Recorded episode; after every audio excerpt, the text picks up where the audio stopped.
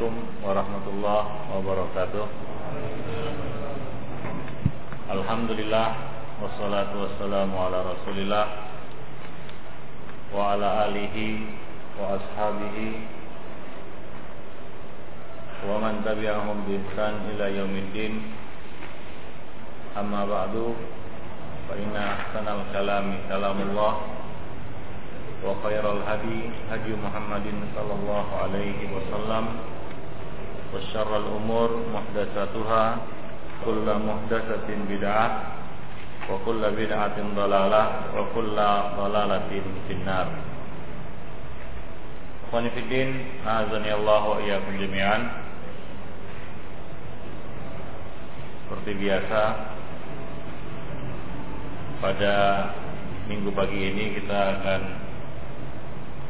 melanjutkan kajian kita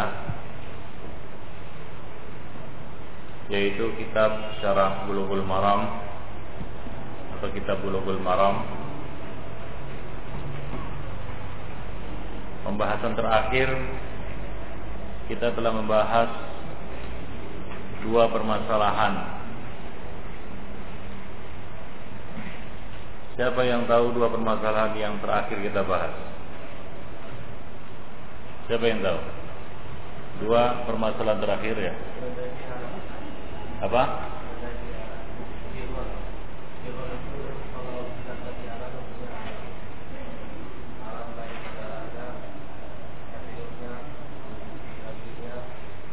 Hukum apa? Enggak dua perkara itu apa saja? Tentang ayat dironta. Terus satu lagi? Hukum hukum keledai piaraan. Baik. Hukum keledai piaraan. Apa hukum keledai piaraan? Hah? Haram.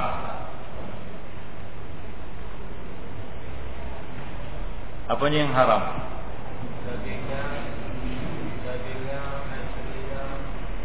Ya. potongannya, dagingnya,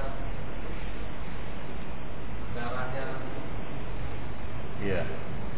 Baik. Jadi ada dua permasalahan yang kita bahas terakhir. Yang pertama tentang daging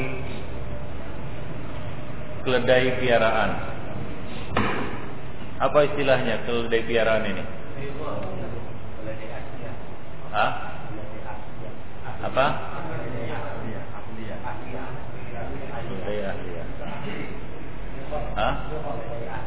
Keledai? Keledai? Hah? Bukan, bukan. Siapa yang bisa?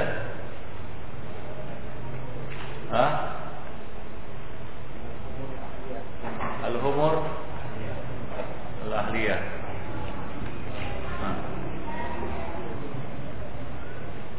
Baik Eh, Nabi mengatakan hukumnya apa? Hah?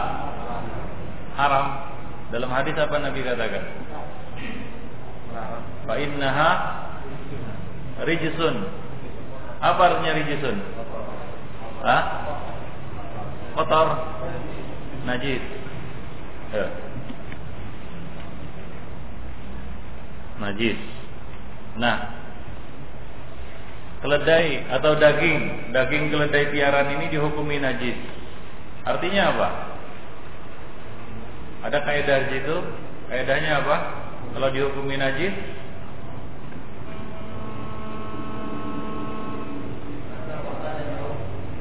Hah? Kalau dihukumi najis berarti apa? Apa? Haram. Haram di dimakan. Ya. Apa kaidahnya? Setiap perkara yang najis haram dimakan. Tidak semua perkara najis ah, apa tidak semua perkara haram dihukumi najis. Sebagai contoh mengenai khamar. Khamar itu jelas haramnya berdasarkan ayat. Ya. Adapun hukum kenajisannya diperselisihkan di kalangan ulama, apakah khamr itu najis atau tidak. Nah, di sini uh, luhumul al-humurul ahliyah daging keledai-keledai kampung atau keledai piaraan ini dihukumi apa oleh Nabi? Rijisun. Nah, konsekuensi hukum dari itu adalah haram dimakan dagingnya. Baik. Itu yang pertama ya Fanifidina azani Allah wa jami'an. Nah, kemudian kalau hukum keledai liar ya.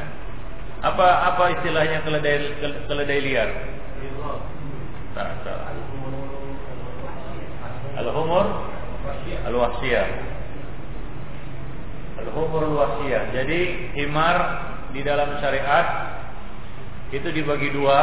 Yang pertama al-humurul ahliyah, yang kedua al-humur al-wasiyah. Ya, ahliyah artinya keledai piaraan. Ya, sebagian orang menyebutnya dengan istilah keledai kampung. Nah, al-humurul wahsiyah adalah keledai liar. Atau orang-orang juga menyebut sebagai keledai hutan. Apa? Keledai hutan. Baik.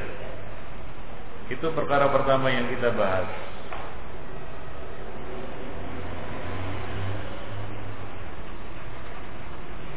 Nah, kemudian ini khusus pertanyaan yang ya, saya beri ini. Perjalanan tablik akbar di Pekanbaru. Ini CD ini.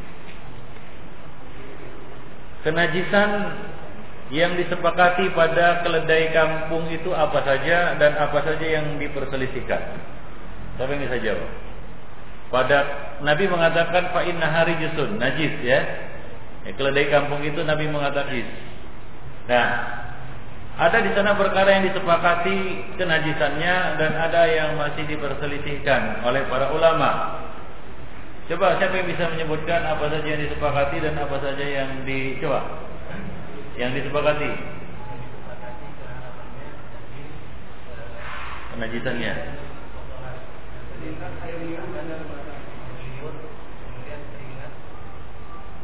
yang disepakati apa tadi?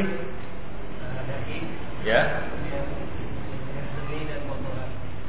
Ya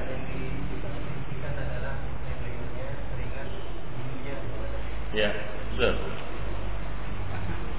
Ini sampai akbar belum sampai ke Medan Baik, ikhwan fillah, azani Allah wa iyyakum jami'an. Kemudian perkara kedua yang kita bahas adalah mengenai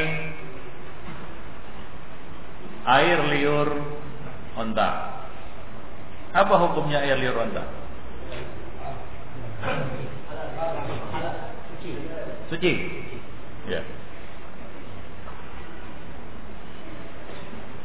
Dari mana pengambilan dalil dari hadis yang kita bahas bahwasanya air liur onta itu suci? Ah. Ya.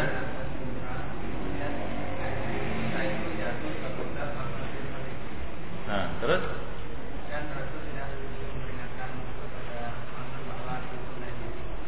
Nah ini termasuk ya ya betul betul. Ya.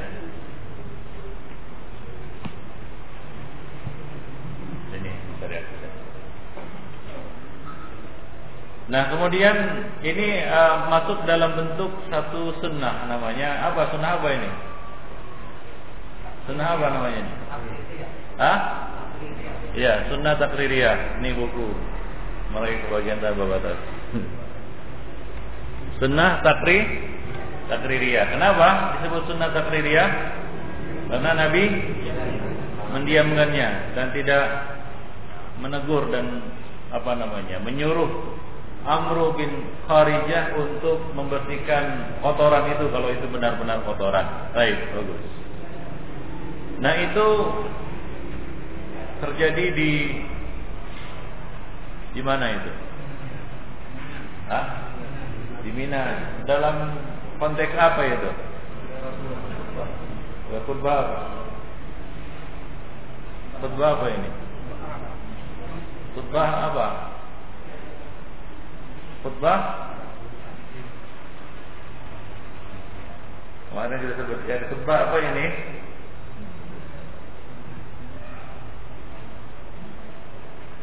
Khutbah di Jamarat. Ya. Nabi berkhutbah di Jamarat yaitu ketika melempar jumrah. Baik.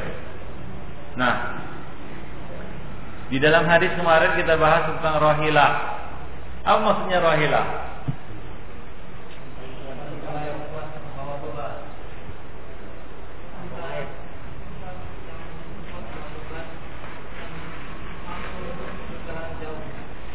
Iya, disebut roh rohilah. Nah, disebut rohilah. Rohala artinya? Perjalanan ya. Rihlah berjalan. Dalam wisata rihlah. Rohilah itu disebutkan untuk onta. Kenapa disebut onta itu rohilah? Karena dia sanggup membawa beban dalam perjalanan yang panjang, jauh. Baik. Nah kemudian Al-Katif Dikatakan dalam hadis Lu'abuha yasilu ala katifi Apa punya katif? Katifun, apa katif? Hah? Katif apa itu? Pundak atau bahu? Sama aja Iya sama aja Pundak, bahu sama saja Baik Nah itu perkara-perkara yang kita bahas pada pertemuan yang terakhir Nah kita akan lanjutkan Masalah berikutnya Yaitu berkaitan dengan Hukum air mani. Apa? Hukum air mani. Silakan dicatat. Yang yang bawa pensil dan alat tulis silakan dicatat. Hukum air mani. Coba dibaca dulu, Bu. Baca yang kuat karena enggak ada itu. Kuat suaranya. Wa an Aisyah radhiyallahu anha qalat كان رسول الله صلى الله عليه وسلم يغسل المنية. ثم يخرج إلى الصلاة. ثم يخرج إلى الصلاة في ذلك الثوب. وأنا أنظر إلى أثار الغسل. متفق عليه. ولمسلم لقد كنت أفركه من ثوب رسول الله صلى الله عليه وسلم فرقا.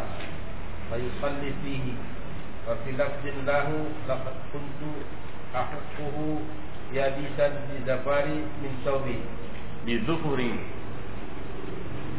بذكره Iya, bin Taubi. Baik. Hadis riwayat Aisyah. Ini ada tiga lafal di sini ya, dan ketiga-tiganya ini adalah eh, hadis riwayat Aisyah radhiyallahu anha. Dia mengatakan an Aisyah radhiyallahu anha qalat kana Rasulullah sallallahu alaihi wasallam Rasulullah sallallahu alaihi wasallam kata beliau pernah mencuci baju yang terkena mani. Kemudian Tumma yakhruju ila shalah kemudian beliau keluar melaksanakan salat fi dzalika dengan memakai baju tersebut. Wa ana anzuru ila atharil ghusli. Sementara aku masih bisa melihat bekas cucian itu yaitu bekas cucian mani. Biasanya kalau kita membersihkan cairan di apa, apa namanya di pakaian, lalu kita cuci dengan uh, dengan air atau atau kita kerik, ya kita kerik dengan apa namanya uh, dengan uh, kuku atau sejenisnya, maka akan nampak bekasnya. Apa? Bekas. Ya sisanya masih nampak. Ya, sisanya masih nampak seperti bekas ompol begitu ya, masih nampak dia. Ya, nah demikian. Nah, itu pernah terjadi pada Rasulullah Shallallahu Alaihi Wasallam. Ya pakaian beliau masih nampak bercak atau bekas mani, dan beliau keluar mengerjakan sholat dengan mengenakan pakaian tersebut. Ya, lagi-lagi ini merupakan konsekuensi hukum yang bisa kita petik dari sini adalah yaitu kalaulah ya mani itu najis ya tentunya Nabi tidak akan mengenakan uh, baju itu untuk sholat Ya, karena salah satu syarat sah salat adalah kesucian badan, pakaian dan tempat. Apa? Badan, pakaian dan dan tempat. Nah, kalau pakaian yang dikenakan untuk menutup aurat yang merupakan salah satu syarat sah salat lainnya tidak suci alias najis, maka salat dianggap tidak tidak sah. Ya, pernah terjadi Rasulullah Shallallahu Alaihi Wasallam sholat dengan mengenakan sandal. Ingin ya hendak sholat mengenakan sandal. Kemudian Nabi membukanya. Ya, Nabi membuka sandal itu, tidak jadi mengenakan sandal itu untuk sholat. Kenapa? Karena malaikat Jibril memberitahu beliau bahwa sandal itu ada najisnya, yaitu ada kotoran yang menempel padanya. Nah, para sahabat ikut-ikutan membuka sandal mereka. Kemudian Nabi bertanya, mengapa kalian membuka sandal-sandal kalian? Ya, maka mereka menjawab, kami melihat engkau membukanya, maka kami pun membukanya. Nabi mengatakan, tadi malaikat Jibril mengabarkan kepadaku bahwa sandalku tadi ada kotoran padanya. Jadi kalaulah itu merupakan sebuah kotoran, maka Nabi tidak akan mengenakan baju ini untuk sholat, yaitu baju yang masih ada bercak maninya untuk sholat. Nah di dalam riwayat lain disebutkan ditambahkan bahwa e, Aisyah tidak sekedar mencucinya, tapi juga mengeriknya. Ya di riwayat Muslim yang berikutnya tadi kita baca, lapat kuntu afrukuhu af, uh, afrukuhu ya dengan mendomahkan roh ya al al al firku atau al farku adalah adalku wal hakku yaitu menggosok dan mengerik ya dikatakan farqut hakkahu idza hakkahu yaitu dikatakan farqut yaitu dia mengerik ataupun menggosok pakaian itu dengan benda yang keras seperti kuku atau kayu atau sejenisnya. Atau sikat. Ya sekarang pakai sikat atau sejenisnya. Baik dikatakan apa namanya? Farqut Kuntu afrukuhu min taubi Rasulillahi farkan. Afrukuhu hu kembali kepada asaru al-mani atau mani yang ada menempel pada baju baju Rasulullah sallallahu alaihi wasallam. Ya, aku pernah mengerik sisa ataupun bercak mani pada dari pakaian Rasulullah sallallahu alaihi wasallam farkan. Farkan di sini masdar. Ya, masdar, maf'ul mutlak Ya, tujuannya untuk apa di sini? Ya. Masdar itu salah satu fungsinya apa? Untuk untuk taukid, untuk penegasan, yaitu Aisyah langsung mengeriknya dan dia betul-betul mengeriknya. Ya. Baik. Fayusalli fihi. Kemudian Rasulullah sallallahu alaihi wasallam salat dengan mengenakan pakaian itu. Fihi artinya ya, eh. Ya, fi bimakna bi di sini. Fi Bimakna bi yaitu dengan mengena, mengenakan dan menggunakan pakaian tersebut. Ya, salah satu makna fi adalah apa? Bi, ba. Ya. Contoh yang lain apa? Fa makna ba. Fa, fi, ya, bi makna ba. Siapa masih ingat? Ada yang ingat? Hah? Baik, nanti dicari lagi di bukunya. Baik. Tujuannya salah satunya adalah untuk takkid dan nafyul majaz. Ya, untuk menafikan adanya kemungkinan makna majazi pada lafal tersebut, kalimat tersebut. Ya, artinya ya Aisyah radhiyallahu anha benar-benar mengeriknya. Baik. Nah, di dalam riwayat lain eh, ditambahkan lagi ya, masih dalam riwayat Muslim yaitu dengan apa Aisyah mengeringnya? Bizufuri, yaitu dengan kukunya. Nah, demikian ikhwan fillah. Azan ya Allah wa iyyakum jami'an. Jadi Aisyah bukan hanya sekedar ghusl karena uh, hadis yang pertama disebutkan bahwasanya Aisyah yaghsilu al-mani, mencuci. Nah, setelah dicuci dikerik. Nah, setelah dikerik juga masih ada masih ada apa? Masih ada sisa yang menempel atau bukan yang menempel, yang terlihat. Ya, yang terlihat padanya. Ya, yang terlihat padanya. Maka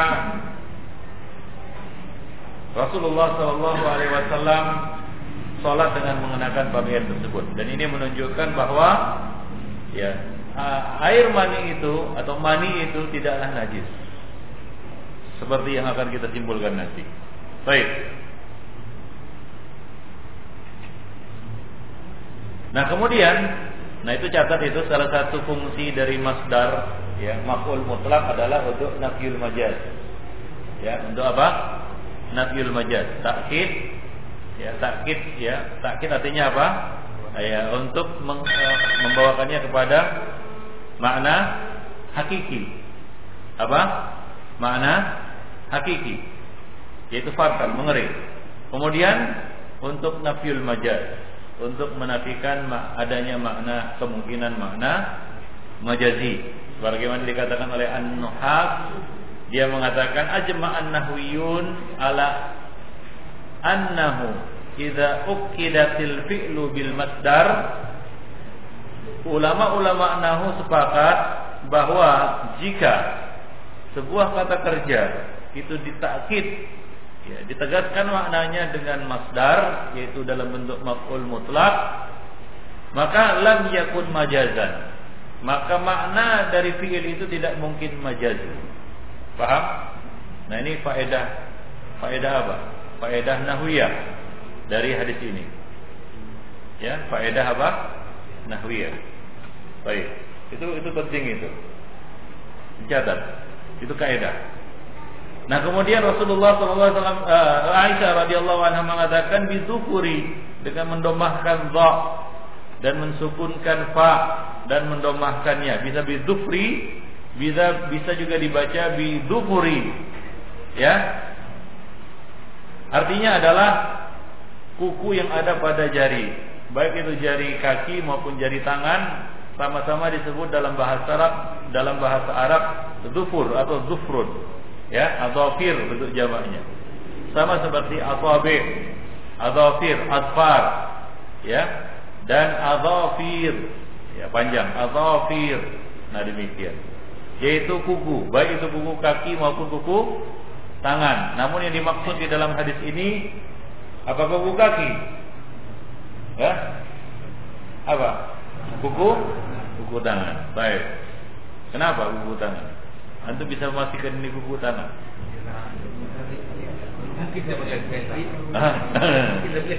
Iya, betul. Karena biasa orang mencuci atau mengerik itu dengan apa? Dengan tangan. Jadi kuku tangan di sini. Baik.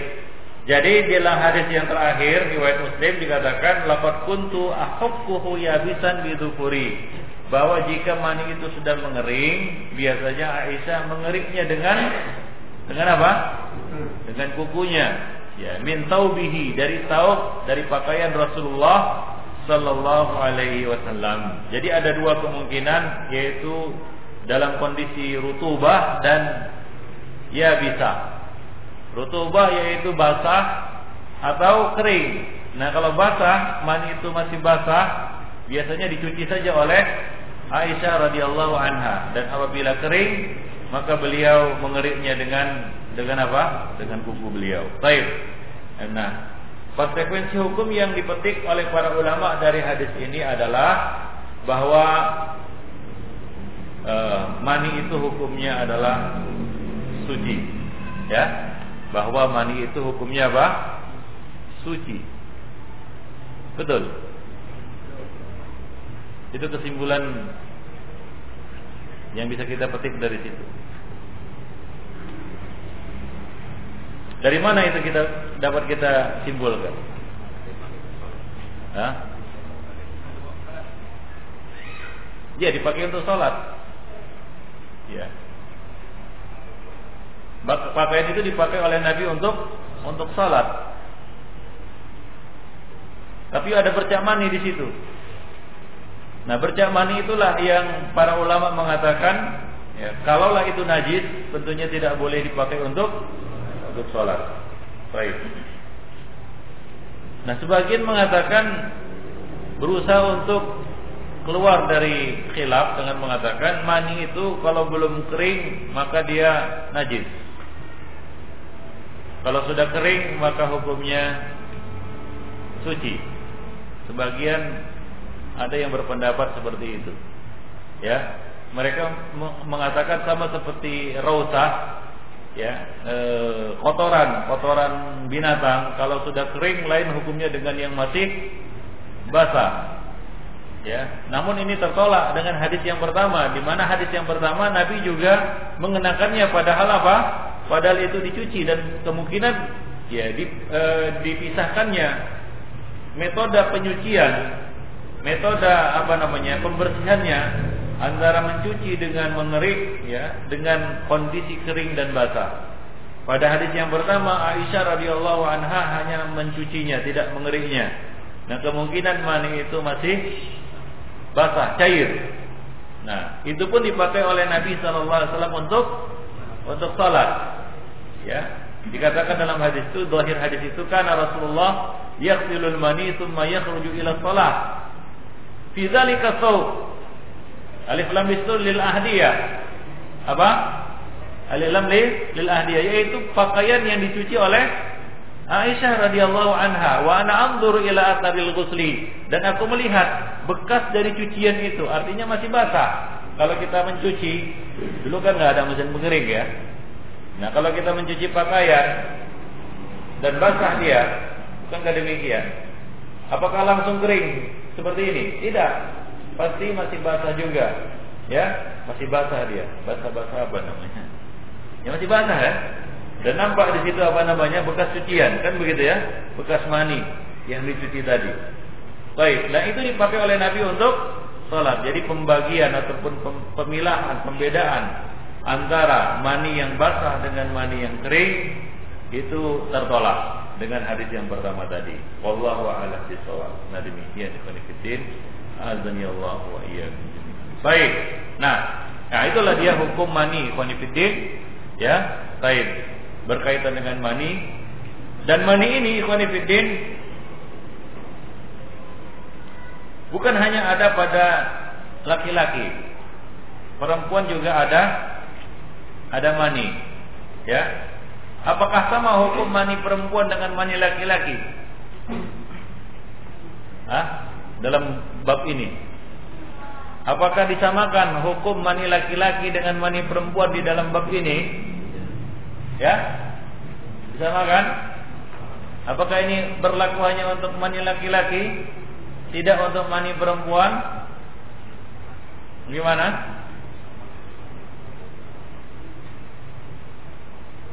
Pendapat yang sahih Ibnifidina azani Allah wa jami'an adalah tidak dibedakan antara mani laki-laki dan mani perempuan.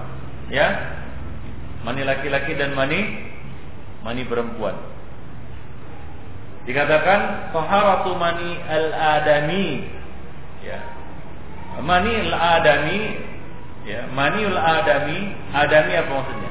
Anak anak Adam. Termasuk di dalamnya perempuan hukumnya tahirun, hukumnya suci. Ya, sama saja antara mani laki-laki dan mani perempuan. Apa apa dalilnya? Apa buktinya bahwasanya laki-laki perempuan juga punya mani? Apa? Wajah.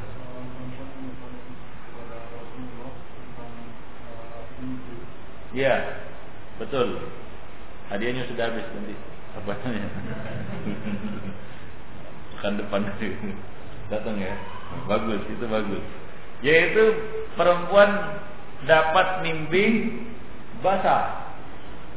Ya perempuan juga mengalami apa? Mimpi mimpi basah.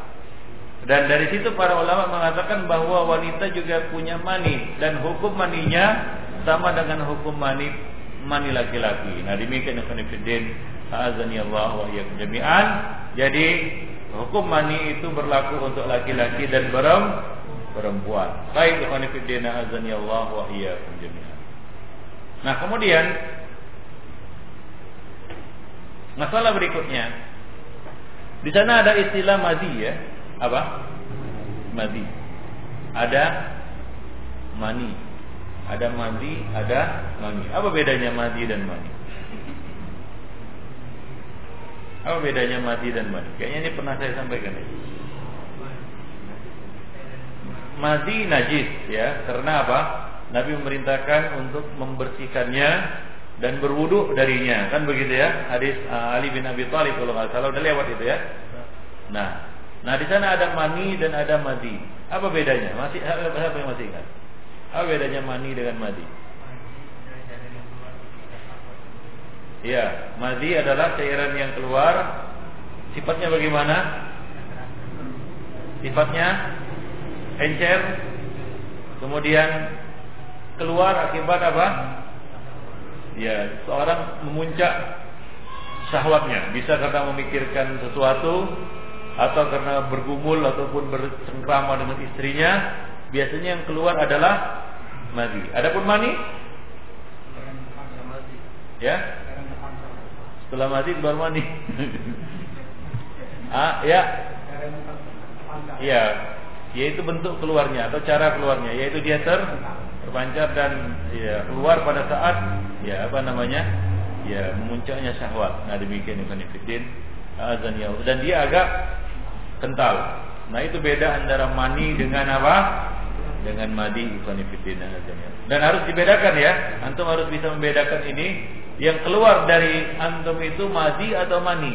Karena hukumnya berbeda. Madi itu najis, mani itu suci. Kalau pakaian kita kena kena madi, maka itu harus dicuci dengan penyucian yang syar'i, yaitu hingga hilang apa? bau, warna dan rasanya. Kan begitu ya? Artinya benar-benar hilang dia. Ya, kalau kita tahu, kan itu tempatnya. Nah, demikian. Nah kalau mani itu tidak perlu sampai di apa namanya dicuci seperti prosedur syari ya, itu dipercikan saja ataupun dikerik saja sudah cukup dia. Nah demikian yang konfidin. Jadi kita harus bisa membedakan yang keluar dari kita itu apakah madi atau mani konfidin rahimani wa rahimakumullah. Baik. Nah mengenai madi, madi itu biasanya keluar madi itu untuk laki-laki atau untuk perempuan? Apakah perempuan juga keluar madi? Tadi kalau kalau tadi mani ya kita sudah bahas bahwasanya mani itu juga ada pada perempuan. Nah sekarang masalah madi. Apakah wanita juga mengeluarkan madi? Hah? Keluar. Pernah tanya? Apa alasannya? Apa alasannya? Hah? Ada sahabat wanita ya? Kadang-kadang keluar juga. Iya, yang benar adalah uh, perempuan juga mengeluarkan madi. Tapi istilahnya mereka dikatakan bukan madi, tapi apa namanya rutubah. Rutubah farjil mar'ah. Rutubah, cairan. Cairan-cairan yang keluar dari apa? Farjil mar'ah, yaitu kemaluan wanita. Nah, di situ ada hukum tersendiri. Ya, Ibnul Mulakin menjelaskan di dalam Syarhul Umdah, ya, Beliau mengatakan istadalla jama'atun bihadzal hadis yaitu hadis Aisyah radhiyallahu anha sejumlah ulama berdalil dengan hadis ini hadis Aisyah ini ala taharati rutubati farjil mar'ah atas sucinya rutubah farjil mar'ah cairan yang keluar dari kemaluan wanita. Wa huwa indana dan itulah yang sahih menurut ulama namanya mazhab kami yaitu mazhab Syafi'iyah Ibnul Mulakin adalah salah seorang ulama Syafi'iyah. Wa qala fil Mughni di dalam kitab Mughni dikatakan fi rutubati farjil mar'ah riwayatan. Ada dua riwayat ya pendapat di dalam masalah ini di kalangan ulama-ulama Hanabilah. Karena penulis kitab Al-Mughni, siapa penulis kitab Mughni?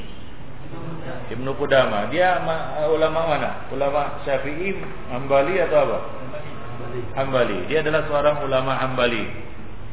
Ya, beliau mengatakan di dalam kitab beliau Al-Mughni bahwa di dalam mazhab beliau ada dua riwayat dari Imam Ahmad.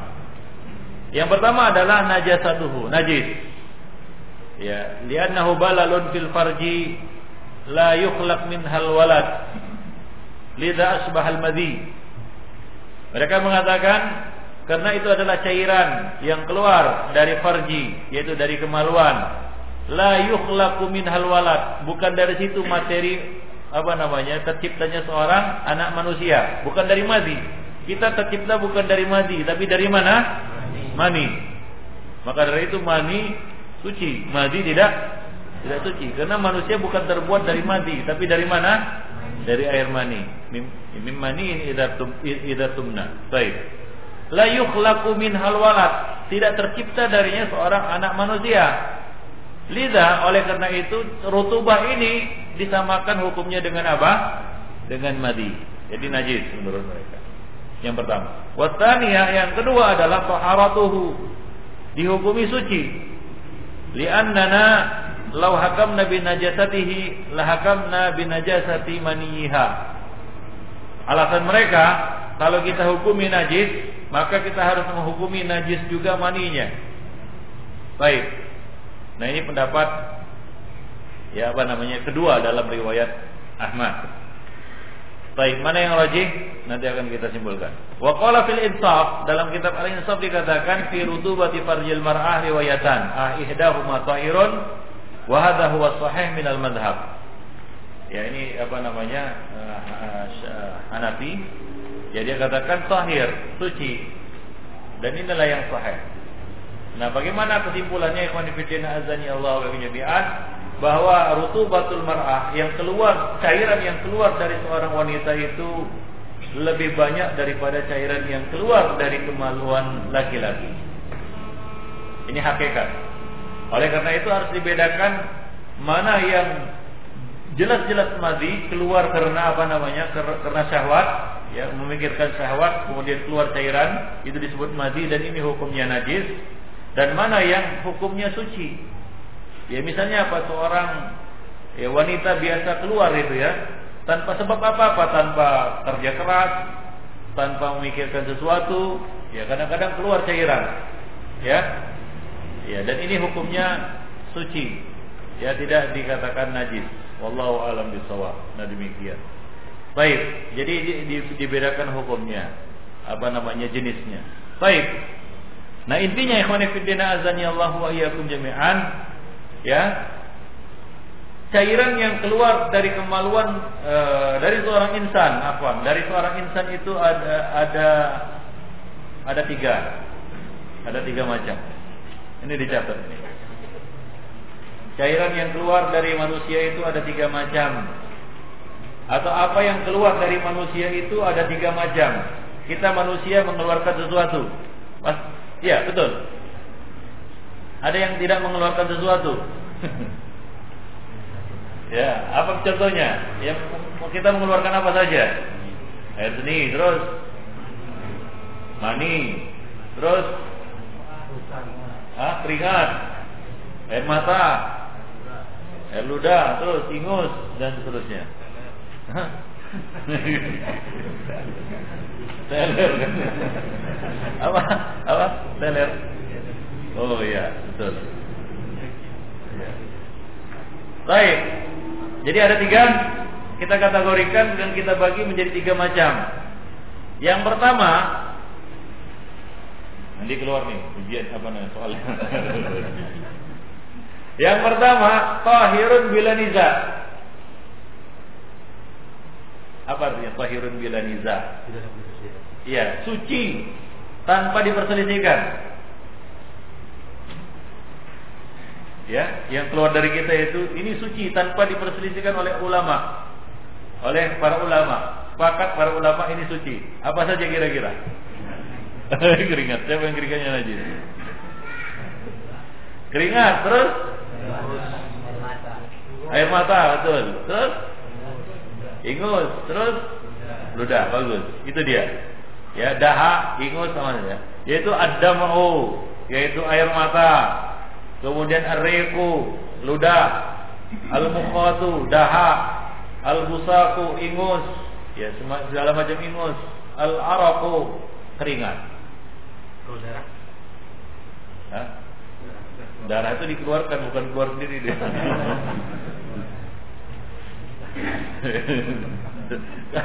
kalau kalau yang di, dikeluarkan banyak usus apa semua ini ya, paham ya? Eh, baik. Mungkin tadi yang disebutkan ini enggak nggak disebutkan di sini karena mungkin nggak nggak populer di teler. Hah? Hah? Apa namanya penyakit? Panas panas tinggi terus Oh iya, itu sama, itu tahir. Iya. Yang kedua, najisun bila niza. Najis tanpa diperselisihkan. Mutafakun alaih najisnya. Yang keluar dari kita itu najis. Muttafaqun alaih atau bila niza. Apa saja? Hah? Air seni. Wadi. Madi. Terus darah. Baik. Yang pertama qaid yaitu tinja. Yang kedua al-baul yaitu air seni.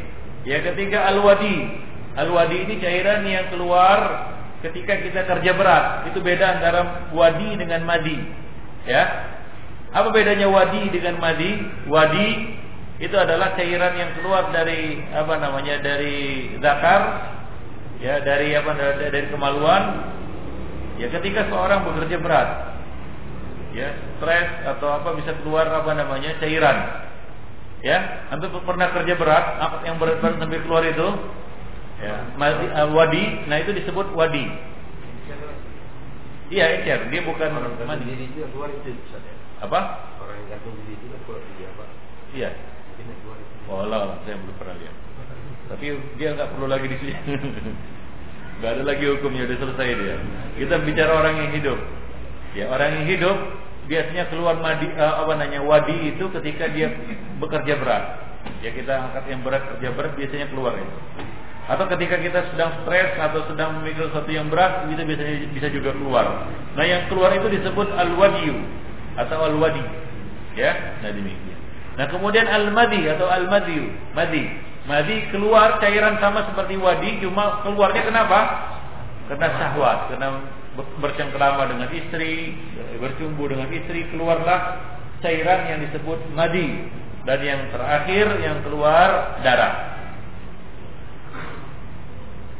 Darah ini sebenarnya kita sudah bahas ikhtilaf ya di kalangan ulama. Ya ikhtilaf apakah darah itu najis atau tidak ya yang sahih adalah tidak najis ya. Ya jadi kita golongkan aja golongan yang ketiga darah itu kita keluarkan dia kita masukkan golongan yang ketiga yaitu yang talis yaitu al mukhtalafun fihi yang diperselisihkan. Dan yang diperselisihkan itu adalah darah dan mani. Apa? Darah dan mani. Baik dan tentu saja yang namanya diperselisihkan artinya ada ulama yang mengatakan najis ada yang mengatakan su suci nah pendapat mana yang kita pilih mana yang rajih dalam hal ini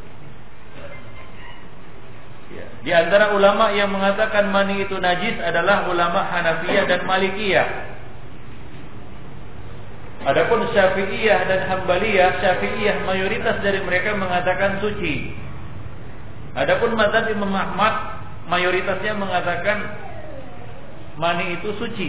Di antaranya Syekhul Islam Ibnu Taimiyah mengatakan al-maniyyu tahirun wa kaunu Aisyah radhiyallahu anha taratan tafsiluhu min tawbi Rasulillah wa taratan tafruquhu la yaqtadi tanjisuhu. Ya, keberadaan Aisyah yang kadang-kadang mencuci dan kadang-kadang mengerik ya, itu tidaklah berarti ya, tidaklah apa namanya di, dapat diartikan bahwasanya mani itu najis. Fa inna thawb yughsalu minal mukhat wal wasaq. Karena yang namanya dicuci dan dikerik itu kadang-kadang kalau kita kena apa namanya? Kena ingus ya juga dikerik kan begitu kan juga dicuci. Jadi pencucian mani yang dilakukan oleh Aisyah radhiyallahu anha itu tidak berarti najisnya mani. Ya, seperti halnya baju kita kena apa? Kena ingus. Kena ingus, kemudian kena apa lagi? Kena dahak kan begitu ya kita cuci juga, nggak mungkin kita biarkan. Tapi apakah ya, apakah dahak dan ingus itu najis? Tidak. Jadi Ibnu Taimiyah mengatakan bahwa keberadaan Aisyah yang mencuci dan mengerik pakaian Rasulullah yang terkena mani itu tidak berarti najisnya mani tersebut. Nah, demikian Allah alam bisawab. Dan ini merupakan pendapat ya, banyak dari sahabat, mayoritas sahabat, ya. Baik. Jadi mazhab Maliki dan Hanafi mengatakan mani itu najis. Ya mereka berdalil salah satunya adalah dengan hadis Aisyah itu juga. Ya hadis, hadis yang digunakan satu sama yaitu hadis Aisyah karena tidak ada hadis-hadis lain yang lebih kuat ya daripada hadis Aisyah ini. Cuma bedanya adalah di dalam memahami uh, hadis itu. Ulama-ulama Hanafiyah dan Malikiyah memahami dari pencucian yang dilakukan oleh Aisyah itu berarti hukumnya adalah najis. Ya, pencucian yang dilakukan oleh Aisyah itu apa namanya? dihukumi sebagai apa? Najis. Yang kedua, alasan mereka adalah bahwasanya mani itu keluar dari tempat keluarnya air seni. Apa? Keluar dari tempat keluarnya apa? Air air seni maka hukumnya najis sebagaimana cairan-cairan yang keluar dari saluran yang sama. Nah demikian. Mereka mengatakan annahu yakhruju min majral baul. Bahwasanya mani itu keluar dari apa? Saluran air kencing, air seni. Nah kemudian yang ketiga alasan mereka adalah disamakan dianalogikan dengan fadlatil badan. Dengan kotoran-kotoran badan yang lainnya al-mustakthara yaitu air seni dan tinja. Ya air seni dan tinja. Kenapa? Li'annaha kana mutahallalatun minal ghada. Karena dia itu merupakan suatu proses yang ya yang terjadi dari apa? Bahan ma makanan yang dimakan oleh manusia itu alasan mereka. Ya sebenarnya ini tertolak, ditolak oleh jumhur dengan mengatakan apa atau ulama lainnya mengatakan ya juga keringat itu juga dari apa? Dari uh, dari makanan yang dimakan oleh manusia. Yang keempat alasan mereka adalah lama anna ayyakuna aslul insan wa huwal mani najisan. Bahwa tidak ada penghalang untuk menghukumi atau menjatuhkan hukum najis pada mani Ya, kata mereka, "Id man mana adzalika yaqulu binajasatil alaqah." Karena kalau demikian maka bagaimana hukum alaqah? Karena alaqah itu terbuat dari mana? Dari dari mani. Lianna hadam wa huwa najisun. Dan alaqah itu adalah darah, gumbal darah kalau kita lihat di terjemahan Quran, ya apa ayatnya? Alaqal insana min min apa? Min alaq. Alaq itu apa? Segumpal darah. Dalam hadis Abdullah bin Mas'ud disebutkan proses manusia. Ya. 30 hari dalam bentuk apa? Mani, kan begitu ya? Kemudian 30 hari lagi segumpal darah. Kemudian 30 hari lagi serat dah daging. Itu proses. Jadi dia berproses menjadi apa? Darah. Dan darah itu hukumnya najis kata mereka. Maka asalnya juga najis. Nah ini bagi yang mengatakan darah itu najis. Mereka ulama-ulama Hanafiyah kebanyakan menghukumi bahwasanya darah itu najis.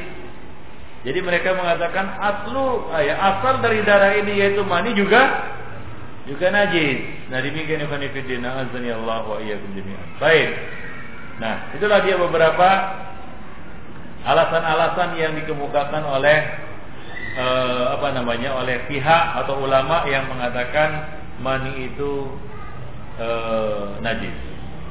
Nah, kemudian yang berpendapat bahwasanya mani itu suci, mereka berdalil dengan beberapa alasan berikut ini. Yang pertama adalah hadis-hadis ya dikeriknya mani itu dari pakaian Rasulullah Sallallahu Alaihi Wasallam ya tanpa dicuci ini menunjukkan akbaru dalilin ala taharatihi. Merupakan dalil yang paling besar menunjukkan bahwasanya mani itu suci. Walau kana najisan lam yakfi fihi dalika karena kalaulah dia najis maka tidak cukup hanya dikerik saja oleh Aisyah.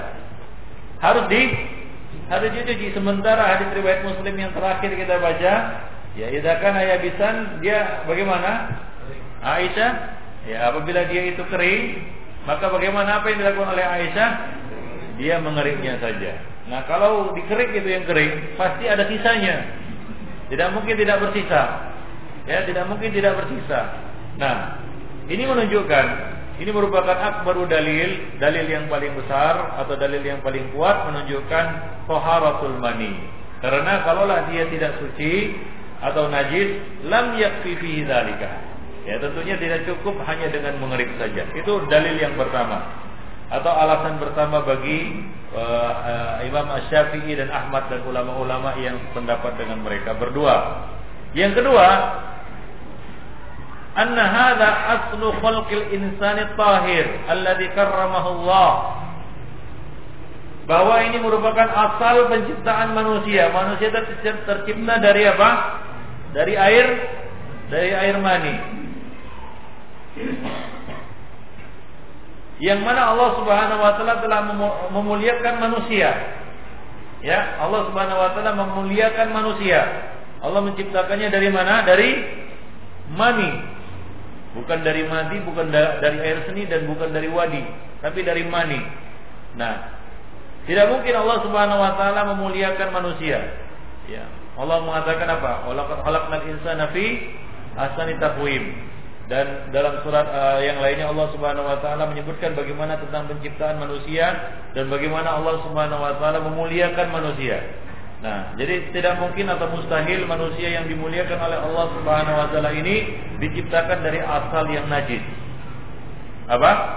Diciptakan dari asal yang yang najis. Jadi manusia ini berasal dari asal yang su suci. Ya, sebagaimana dia lahir di atas muka bumi ini dalam keadaan apa? Fit fitrah, suci. Nah, demikian. Yaitu suci badannya dan suci juga apa?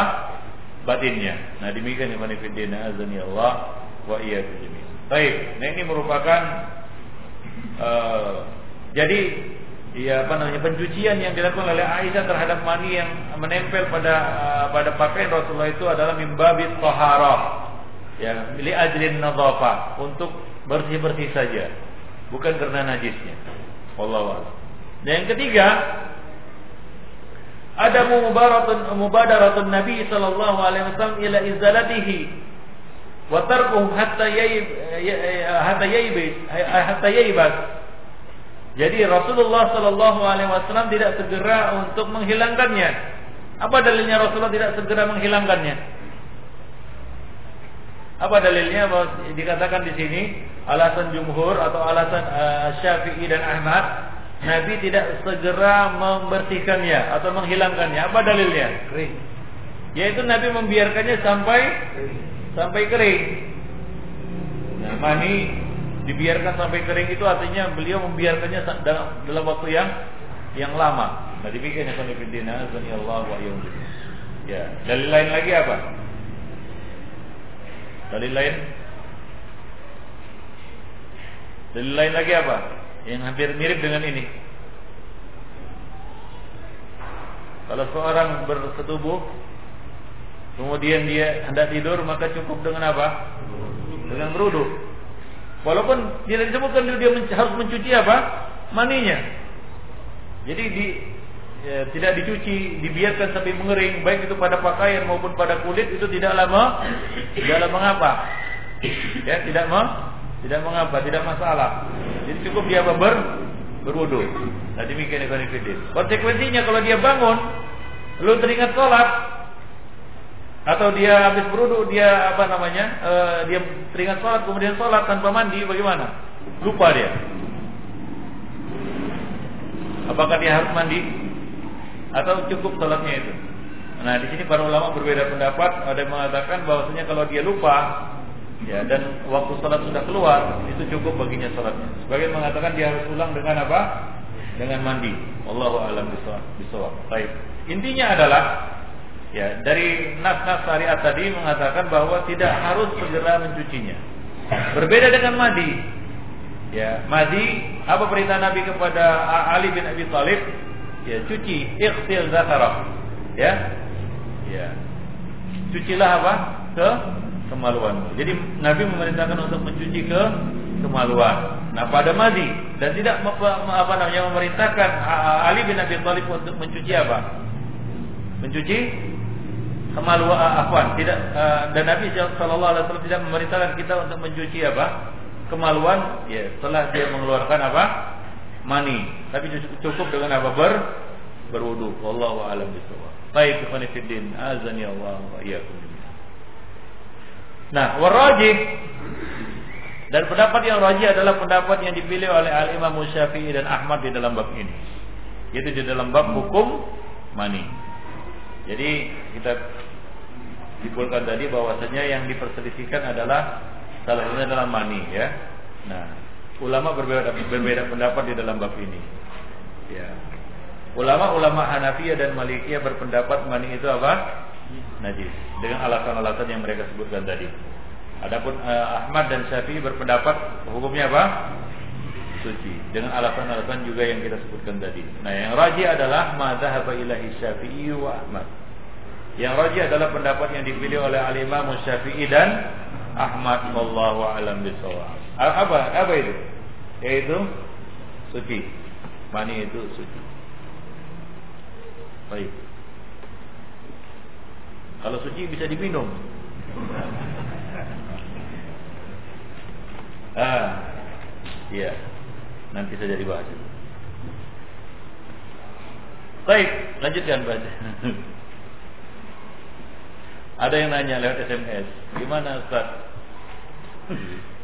ya Allah alam saya nggak tahu, nanti ditanyakan lagi. Baik, baca.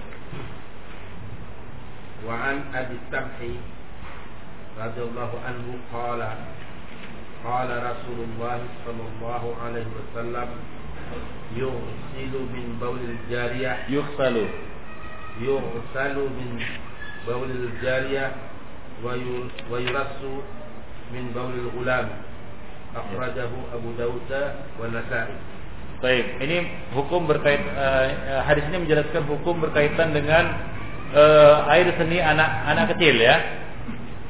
Dibedakan anak kecil laki-laki dan anak kecil bocah laki-laki dan bocah perempuan. Hadis Abu Samah radhiyallahu anhu ya dia mengatakan qala Rasulullah sallallahu alaihi wasallam yuksalu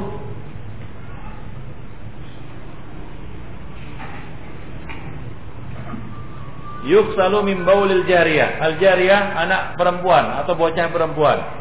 Dicuci ya pakaian yang terkena itu maksudnya air seni anak perempuan atau bocah perempuan. Wa yurassu, yuras artinya dipercikkan. Dipercikkan dengan air min baulil gulam. Gulam bocah laki-laki. Ya bocah laki-laki. Jadi di sini hadis ini menjelaskan kepada kita perbedaan antara anak perempuan dan anak laki-laki, bocah perempuan dan bocah laki-laki. Ya di dalam riwayat Ahmad dikatakan baulul gulami yundah wa baulul jariyati. Ya riwayat Ahmad syaratnya sahih menurut syarat muslim. Artinya ya air seni anak laki-laki cukup dipercikkan dan air seni anak perempuan harus di harus dicuci. Konfidin rahimani wa rahimakumullah jami'an. Nah, ini termasuk perkara yang dikatakan oleh para ulama ya uh, perkara yang mata umum bihil balwa. Apa? Mata umum bihil balwa. Kita tahu bahwasanya hukum air seni itu najis. Air seni Bani Adam itu najis. Ya baik yang kecil maupun yang besar. Yang tua maupun yang muda. Anak-anak dewasa maupun kakek-kakek sama saja. Hanya saja di sini ada diringankan. Untuk jariah tidak diringankan. Tapi untuk anak laki-laki itu di diringankan diberi dispensasi diberi keringanan rukhsah ya diberi rukhsah apa itu diberi keringanan hukum yaitu cukup di apa? Dibersihkan dengan air. Dibersihkan dengan air tempat yang terkena air seni laki, uh, anak laki-laki tadi. Nah demikian ikhwan fillah azani Allah wa iyyakum. Baik. Para ulama menjelaskan bahwa di antara sebab hikmah, ya ini bukan ilat hukum ya, tapi hikmah. Itu bedanya ilat dengan hikmah. Di antara hikmah Pembedaan hukum antara anak laki-laki dan anak perempuan di dalam bab ini adalah mereka menyebutkan hikmahnya adalah karena anak perempuan itu jarang dipegang dan digendong oleh oleh orang-orang. Sementara anak laki-laki itu ya lebih apa namanya lebih agresif dan lebih apa namanya lebih sering digendong dan dibawa oleh orang-orang oleh ibu bapaknya ataupun oleh siapa saja yang melihatnya. Maka akan sangat sulit jika air air seni anak laki-laki ini juga harus di dicuci. Maka diberi keringanan. Azani Allah wa iyyakum jami'an. Nah, demikian. Wallahu alam bisawab baik. Nah di dalam riwayat yang lain dikatakan ya bahwasanya anak laki-laki di sini batasannya adalah anak laki-laki yang lam ya kulit ta'am apa yang belum makan ma makanan. Artinya dia masih menyusu saja.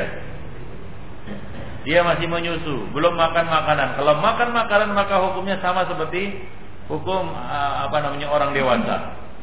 Nah ini disebutkan di dalam hadis Ummu Qais, riwayat Bukhari dan Muslim. Ya, binti Mihsan, dia katakan, "Annaha atat bi ibnin laha saghirin lam ya'kul ta'am." Bahwasanya dia dia datang dengan membawa seorang anak laki-laki yang masih kecil. Anaknya yang laki-laki yang masih kecil. Lam kulit ta'am. Anak laki-lakinya ini belum makan makanan. Artinya masih menyusu. Ya. Artinya masih dalam masa apa namanya? Masa susuan. Dua tahun ke bawah. Biasanya belum makan makanan, masih menyusu saja. Ia bawa kepada apa? Ila Rasulillah sallallahu alaihi wasallam fa fi hijrihi Kemudian Rasulullah Sallallahu Alaihi Wasallam mendudukkannya di pangkuan beliau. Hijr artinya pangkuan. Hijrihi pangkuan Rasulullah Sallallahu Alaihi Wasallam. Fabala ala taubihi. Kemudian anak laki-laki itu kan kencing. Ya, kencing dia. Pada hari main. Maka Rasulullah Sallallahu Alaihi Wasallam minta air. Fanadahahu walam yaksilhu Rasulullah hanya memercikannya dan tidak men tidak mencucinya. Nah demikian. Jadi hadis ini menjelaskan kepada kita bahwa anak anak laki-laki yang dimaksud di sini al-ghulam. Yang dimaksud di sini adalah al-ghulam alladzi lam ya'kul ta'am, yang belum makan ma makanan. Itu dalilnya. Hadis uh, apa namanya? Hadis Ummu Qais binti Mihsan yang belum mem memakan makanan. Artinya masih mengkonsumsi ASI, ASI ibunya maupun sapi sama saja. Baik. Ya. Dua tahun ke bawah biasanya masa apa namanya penyusuan. Nah demikian ya kanifidina azani Allah wa iyyakum jami'an. Nah, jadi hukumnya kalau di atas itu, kalau dia sudah makan makanan, maka air kencingnya atau air seninya dihukumi sama seperti air seni orang dewasa, yaitu harus di dicuci. Lalu bagaimana dengan anak laki-laki, anak perempuan? Anak perempuan hukumnya sama seperti anak eh, apa namanya orang dewasa, baik yang sudah menyus apa namanya yang sudah makan, yang sudah makan makanan maupun yang masih menyusui. Jadi anak perempuan yang masih menyusui, ya hukum kencingnya juga sama seperti hukum kencing anak laki-laki, yaitu harus di harus dicuci. Wallahu alam bisawab. Nah demikian yang Fiddin. Azani Allah wa Baik. Nah hadis ini riwayat Abu Samah Abu Samah sendiri dia adalah salah seorang khadim Rasulullah sallallahu alaihi wasallam. Beliau adalah khadim Rasulullah sallallahu alaihi wasallam. Salah satu dari khadim Rasulullah sallallahu alaihi wasallam. Namanya ada yang mengatakan namanya adalah Iyad, ya, namanya Iyad. Ya, dia salah seorang khadim Rasulullah dan dia lebih dikenal dengan sebutan kunyahnya yaitu Abu Samah. Ada yang mengatakan dia adalah Ar-Razi. Abu Samah Ar-Razi wallahu a'lam. Afwan. Ya, ada yang mengatakan dia adalah e, namanya adalah Iyad. Ya, namanya adalah Iyad wallahu a'lam. Baik. Nah, dia adalah khadim Rasul Rasulullah. Apa artinya khadim? Yaitu pelayan ya. Ada beberapa pelayan Rasulullah di antaranya siapa? Anas bin Malik, kemudian siapa lagi?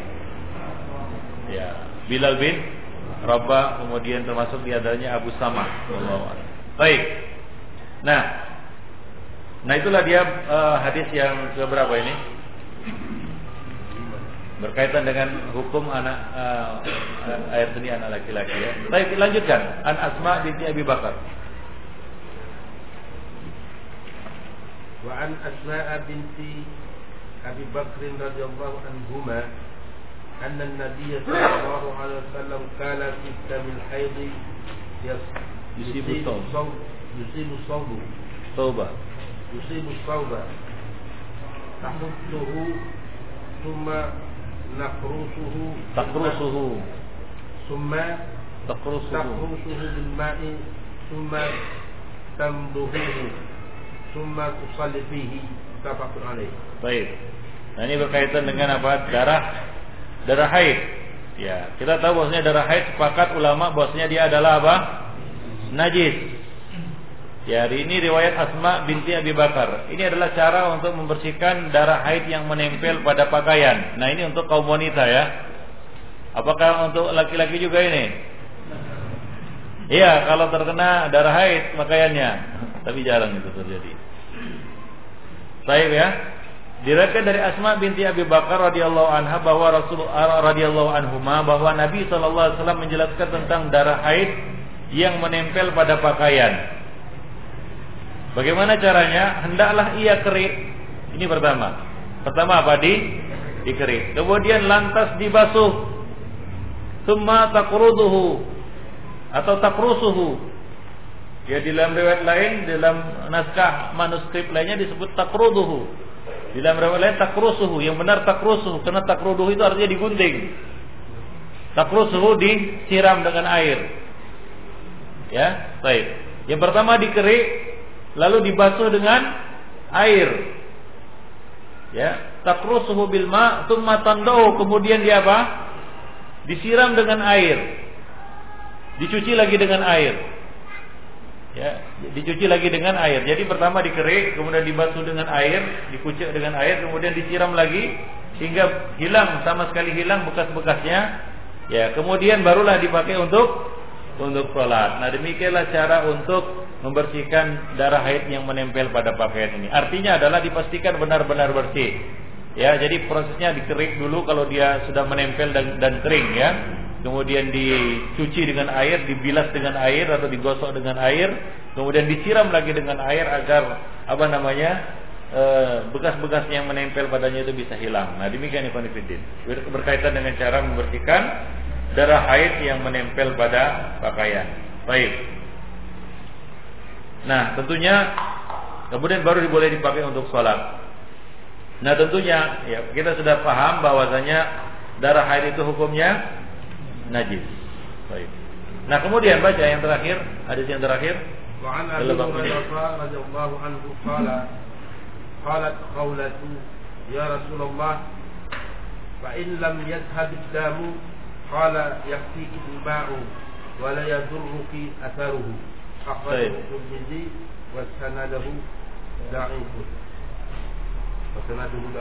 Sanadnya da'if tapi hadis ini sahih. Ya, disahihkan oleh Syekh Albani di dalam Sahih Abi Daud dan dia mensahihkan sanadnya. Baik, jadi ini hadis sahih. Walaupun didaifkan di sini oleh Ibnu Hajar Al-Asqalani karena ada seorang perawi yang bernama Ibnu Lahiyah di dalam sanadnya ya dan dia adalah seorang perawi dhaif. Tapi sebagaimana yang kita sebutkan bahwa penghukuman sanat ya sebagai sanat yang daif ya tidak berarti matanya apa ikut daif. Kenapa? Mengapa? Di sini dikatakan akhrajahu Tirmidzi wa sanaduhu dhaif. Jadi dikeluarkan oleh At-Tirmidzi sanatnya dhaif. Tapi kita katakan bahwa ulama lain ya seperti ya, eh, apa namanya Syalbani mensahihkan hadis ini. Beliau mensahihkan hadis ini di dalam Sahih Abu Daud dan di dalam apa namanya buku-buku yang lain. Nah, jadi perkataan ulama sanadnya daif itu tidak berarti hadisnya daif. Karena boleh jadi sanadnya daif tapi hadisnya sahih. Kenapa?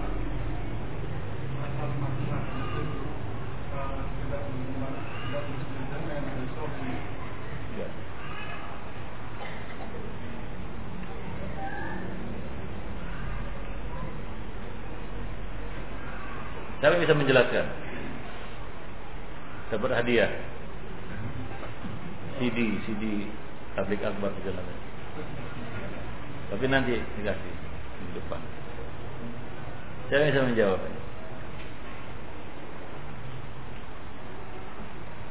Ya, di situ dikatakan akhrajut Tirmizi wa sanaduhu Daif. Tapi saya katakan hadis ini sahih. Disahkan oleh Syekh Albani. Ya? Hah? Ada? Ada sanad sanad lain. Iya, betul. Ada sanad lain, ada kemungkinan sanad lain yang sahih. Yang mengangkat hadis ini dari derajat daif ya kepada derajat hasan minimal. Ya, hasan li ya ghairihi. Ya, ditambah lagi daifnya di sini tidak ini menunjukkan daifnya tidak bersangatan. Tadi kita sebutkan bahwa daifnya karena ada seorang perawi yang daif hafalannya lemah karena dia rusak hafalannya di akhir usianya yaitu Ibnu Lahia. Nah demikian Ibnu Fiddin. Jadi hadis ini sahih atau minimal dikatakan hasan li li ghairihi. Nah demikian Ibnu Fiddin. Azani Allah wa iyyakum. Baik. Nah, coba baca. Sudah dibaca belum? Sudah. Sudah ya. Baik. Qalat khawlatu. Khawlah berkata. Salah seorang sahabiat, ya Khawlah binti Hakim. Ya Rasulullah, fa in lam yadhhabid dam, bagaimana jika tidak hilang bekas darahnya atau tidak hilang darahnya, yaitu darah dam yang dimaksud di sini adalah apa? Damul haid. Ya, maka Nabi mengatakan yakfikil ma'u wala yadurruki atharuhu. Cukup bagi kamu menggunakan air. Wala yadurruki atharuhu. Dan tidak jangan lagi apa namanya tidak perlu risau lagi dengan apa? Dengan bekas-bekasnya yang masih me, menempel. Ya jadi masih membekas ya memang susah untuk menghilangkan bekas itu. Kemarin sudah kita katakan bahwa patokannya apa? Harus hilang apa? Ada tiga perkara rasa bau dan apa dan warna apa saja yang harus hilang dan apa yang tidak mengapa? Yang harus hilang apa? Rasa dan rasa dan bau. Kemudian yang ketiga, launnya, warnanya. Kalau masih tersisa, ya tidak mengapa. Nah, termasuk di sini bercak-bercak itu yang masih mungkin masih ada, ya kan begitu ya? Namanya darah haid itu dicuci bagaimanapun dia, bagaimanapun kita mencucinya dikerik dan lain sebagainya, warnanya ataupun bekasnya itu masih menempel, ada dia warnanya di situ. Cuma baunya sudah nggak ada lagi. Ya kemudian apa? Rasanya juga udah nggak ada lagi, sudah hilang, maka itu sudah cukup. La yadurruki ataru. Inilah dalilnya. Bahwasanya yang dua itu kalau sudah hilang sudah cukup. Adapun lautnya, asarnya tidak mengapa masih tersisa sedikit. Wallahu alam. Atau masih nampak asarnya. Asar apa maksudnya? Yaitu bekasnya atau ya apa namanya bakiyatu launid dam. Apa? Bakiyatu launid dam ba'dal hatti wal kursi wal ghusli. Jadi asar di sini maksudnya adalah al alama tanda ataupun bercak. Secara bahasa artinya bakiyatu syai sisa dari sesuatu. Itu namanya asar. Bisa dikatakan apa namanya asari. Kenapa dikatakan asari dia mengikuti jejak jejak langkah kan begitu ya, yang yang tertinggal di belakang. Itu namanya bakia. Sisa ataupun bekas yang menempel. Baik. Wa huna adapun di sini maksudnya adalah bakiyat bakiyatul launid dam, sisa warna darah ba'dal haqti setelah dikerik wal kursi disiram dan dicuci dengan wal ghusli dicuci dengan air. Paham? Nah demikian. Baik, ini adalah dalil yang yang kita sebutkan tadi. Kalau sudah hilang yang dua itu masih tersisa yang satu maka tidak mengapa wallahu a'lam bishawab. Nah demikianlah ikhwan fillah azani Allah wa iyyakum jami'an.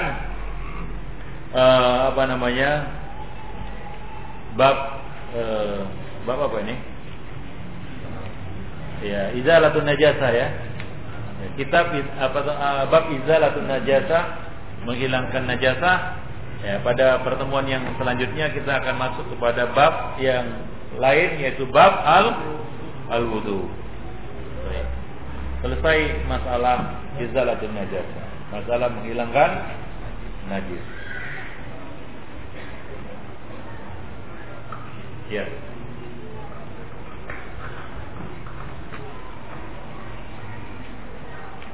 Silakan bagi yang ingin bertanya.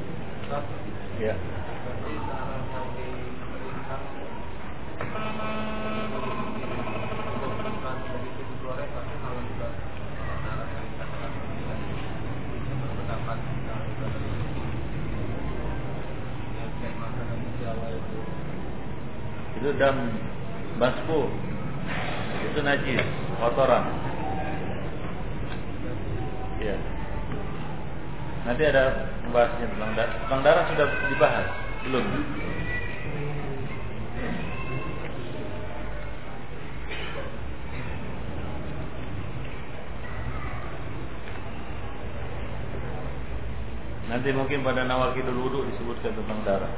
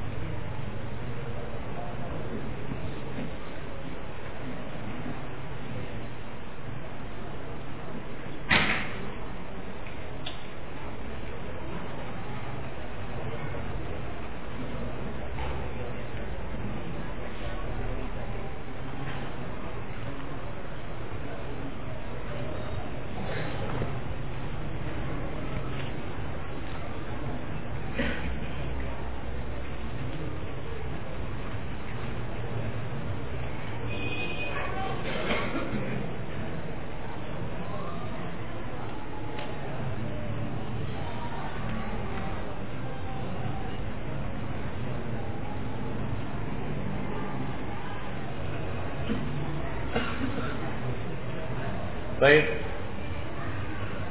Orang tua yang sudah pikun Apakah wajib bayar fidyah Karena tidak puasa? Ya Orang tua yang sudah pikun Boleh tidak berpuasa Dan memang tidak berpuasa Dan cukup membayar fidyah. Ya cukup membayar fidyah dari setiap puasa yang tinggalnya 30 hari ya kalau orang tua orang tua sudah pikun yang nggak bisa puasa lagi sebulan penuh maka cukup membayar fidyah dari hartanya atau dari harta orang yang menanggungnya apakah imam mengucapkan takbir ketika hendak melakukan sujud tilawah? Yang roji adalah mengucapkan takbir. Ya ketika akan turun dan akan naik berdasarkan hadis umum yaitu Rasulullah SAW bertakbir setiap kali turun dan bangkit. Wallahu a'lam.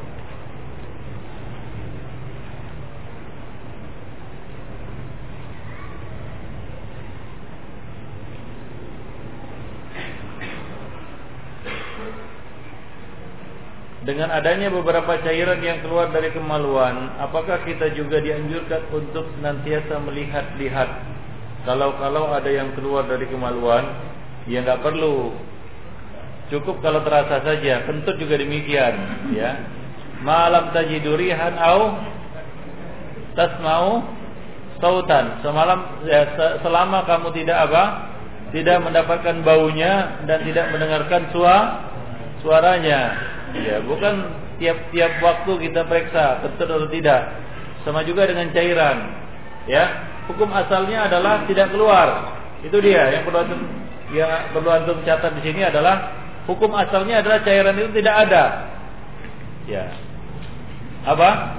Hukum asalnya cairan itu tidak tidak ada. Jadi jangan apa namanya? Tidak dianjurkan juga antum selalu dan senantiasa mengecek, melihat-lihat gitu ya.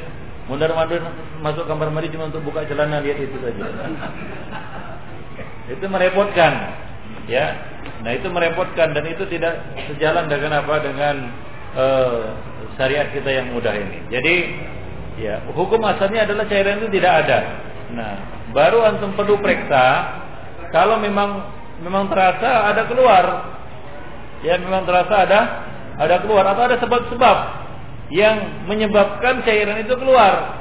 Misalnya apa namanya madi ya ketika sedang bercumbu kan begitu ya Nah, nah, itu mungkin perlu diperiksa. Tapi kalau tidak sedang apa-apa, ya, nah itu tidak perlu diperiksa-periksa. Wallahu a'lam. Apa hukumnya jika air mani itu tertelan? Ya, jawabannya jangan sampai tertelan. Iya gimana? Iya. Wallahu alam.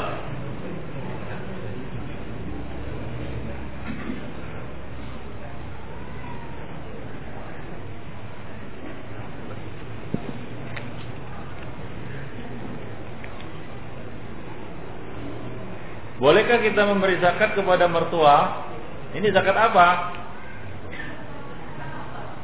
Hah? Zakat mal. Zakat mal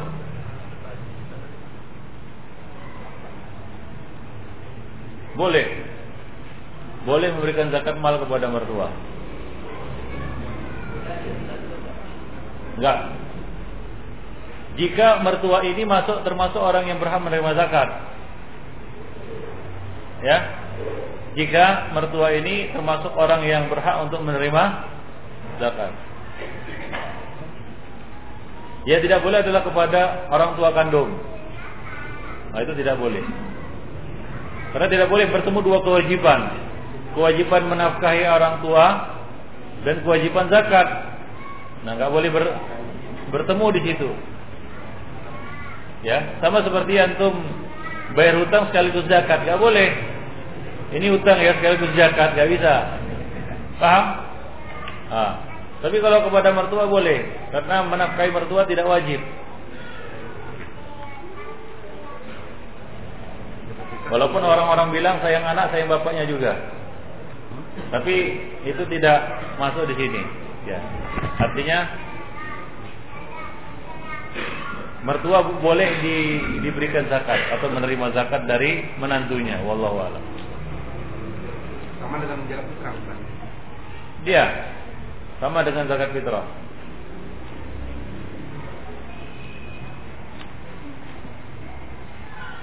Yang membayar zakat ini kan tentunya menantu laki-laki saja.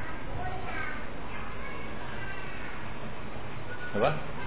Yang menantu itu laki-laki kan mertua dengan menantu lawan. Iya menantu eh, apa? Menantunya yang laki-laki Ya sama aja menantunya perempuan juga dia boleh menyerahkan zakat kepada apa? Seandainya menantunya yang perempuan, itu dari tentunya membayar zakat ke suaminya berarti ayahnya yang dikasihnya. Ya enggak lah. Ini ceritanya kacau Mertua Ya, mertua siapa saja, baik itu mertua laki-laki maupun perempuan. Ah, gimana saya bilang? Siapa pun ya yang punya mertua, baik dia laki-laki maupun perempuan, boleh diberikan zakat kepadanya. Paham maksudnya?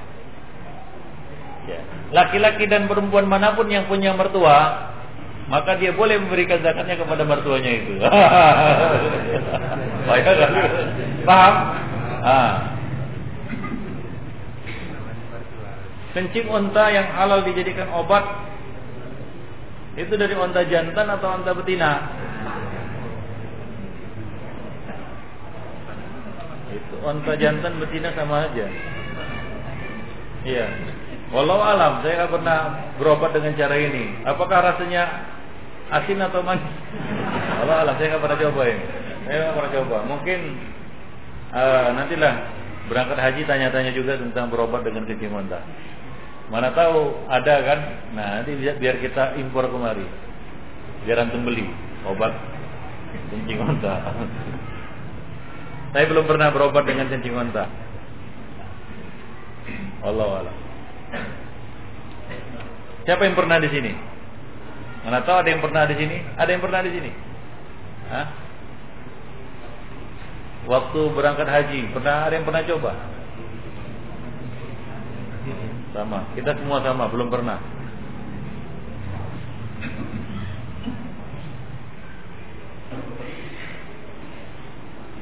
Apakah seseorang yang membayar fidyah dengan uang, bukan dengan makanan, harus kembali mengulanginya?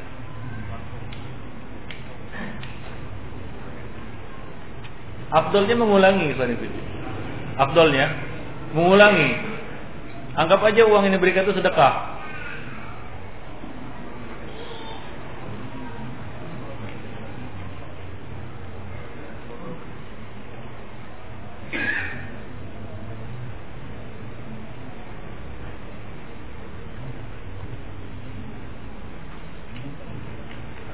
Apakah seorang anak masih disebut yatim sedangkan ibunya sudah menikah lagi? Lucu ini katanya. Memangnya ibunya menikah lagi dengan bapaknya yang hidup lagi? Hah? Ibunya sudah menikah lagi dengan bapaknya yang hidup lagi? Anak yatim disebut yatim apabila bapaknya meninggal dunia. Bapaknya meninggal dunia disebut yatim. Kalau ibunya yang meninggal disebut piatu.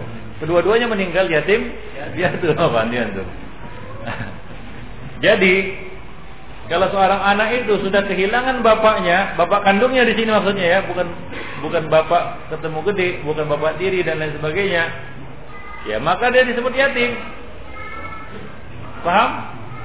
Dan dia terus yatim sampai dia balik dan bisa mengelola hartanya sendiri rusuk. Ya, lepaslah dia dari apa? Dari status yatimnya. Paham? Jadi status yatim ini tidak akan terangkat meskipun ibunya sudah menikah lagi. Paham? Meskipun ibunya sudah menikah lagi. Jadi tidak terangkat status yatimnya. Ya, status yatimnya baru terangkat apabila dia sudah sampai pada usia rusuk, yaitu dia bisa mengelola hartanya sen sendiri. Wallahu a'lam bishawab. Baik. Tapi yang jelas ibunya kan tidak menikah dengan dengan bapaknya yang hidup lagi kan begitu ya. ya. Jadi tidak terangkat status yatimnya. Dia tetap anak yatim walaupun ibunya menikah lagi. Dan ibunya menikah lagi dengan miliuner kan begitu ya. Dia tetap anak yatim. Makanya anak yatim itu tidak termasuk yang berhak menerima zakat fitri. Ya. Dan tidak berhak untuk menerima zakat mal. Karena dia tidak apa? Kalau dia belum tentu semua anak yatim itu miskin. Bisa jadi dia punya harta yang yang kaya, apa yang banyak. Baik itu warisan ataupun banyak apa namanya. Bila kita sholat asar berjamaah di masjid, Mulai dari mana rakaat pertama?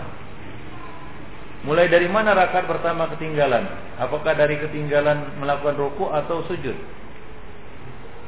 Maksudnya juga bagaimana ini? Kita sholat asar jamaah di masjid. Mulai dari mana rakaat pertama ketinggalan? Apakah ketinggalan melakukan ruku atau sujud? Ya, ketinggalan melakukan sujud dan ruku. Ya. Dua-duanya. Apabila dia ketinggalan ruku dan sujud maka dia ketinggalan satu rakaat. Tapi kalau dia masih mendapati satu ruku ya maka dia sudah mendapatkan satu rakaat. Wallahu alam. Hadisnya adalah hadis siapa? Hadis?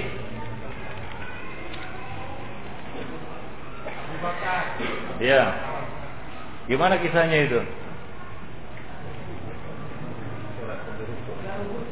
Nah, dia sholat sampai dia masuk masuk stop sampai sambil apa? Sambil ruku dan berjalan. Apa kata Nabi?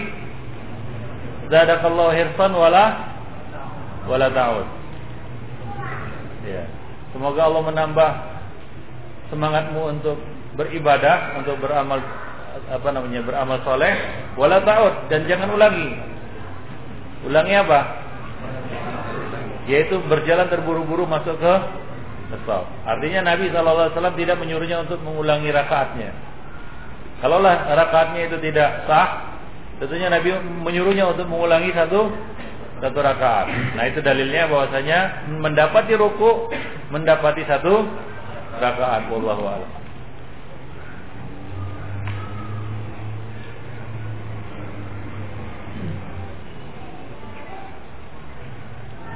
Saya puasa Syawal pada hari Sabtu karena sebelumnya hari sebelumnya anak puasa. Apakah boleh puasa hari Sabtu? Nah ini istilah ulama. Bagusnya jangan puasa hari Sabtu. Kalau tidak boleh, apakah puasa saya itu batal? Ya sebenarnya tidak sah kalau kan kalau kalau kita berpendapat bahwasanya puasa hari Sabtu itu dilarang, maka puasa itu tidak dihitung. Ya, nah demikian. Maka tambah satu lagi kalau misalnya ya itu bertepatan dengan hari Sabtu. Wallahu a'lam. Bolehkah puasa Syawal berturut-turut atau dikelang-kelang? Ya semampunya, se apa namanya, selapang yang bisa kita lakukan. Kalau bisa berturut-turut silakan melakukan berturut-turut. Kalau tidak bisa ya ya boleh berkelang-kelang. Lapang waktunya. Karena waktunya satu satu bulan.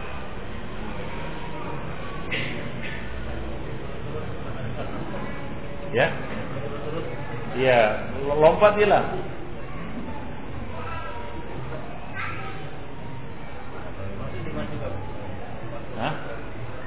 Puasa hari Jumat boleh apabila kita sudah puasa se sebelumnya, yaitu kami. Bagaimana hukumnya ketika puasa sedang ber, ketika puasa sedang berjumpa dengan istri keluar maji? Apakah puasanya batal? Keluar madi tidak membatalkan puasa. Ya. Keluar madi tidak membatalkan puasa.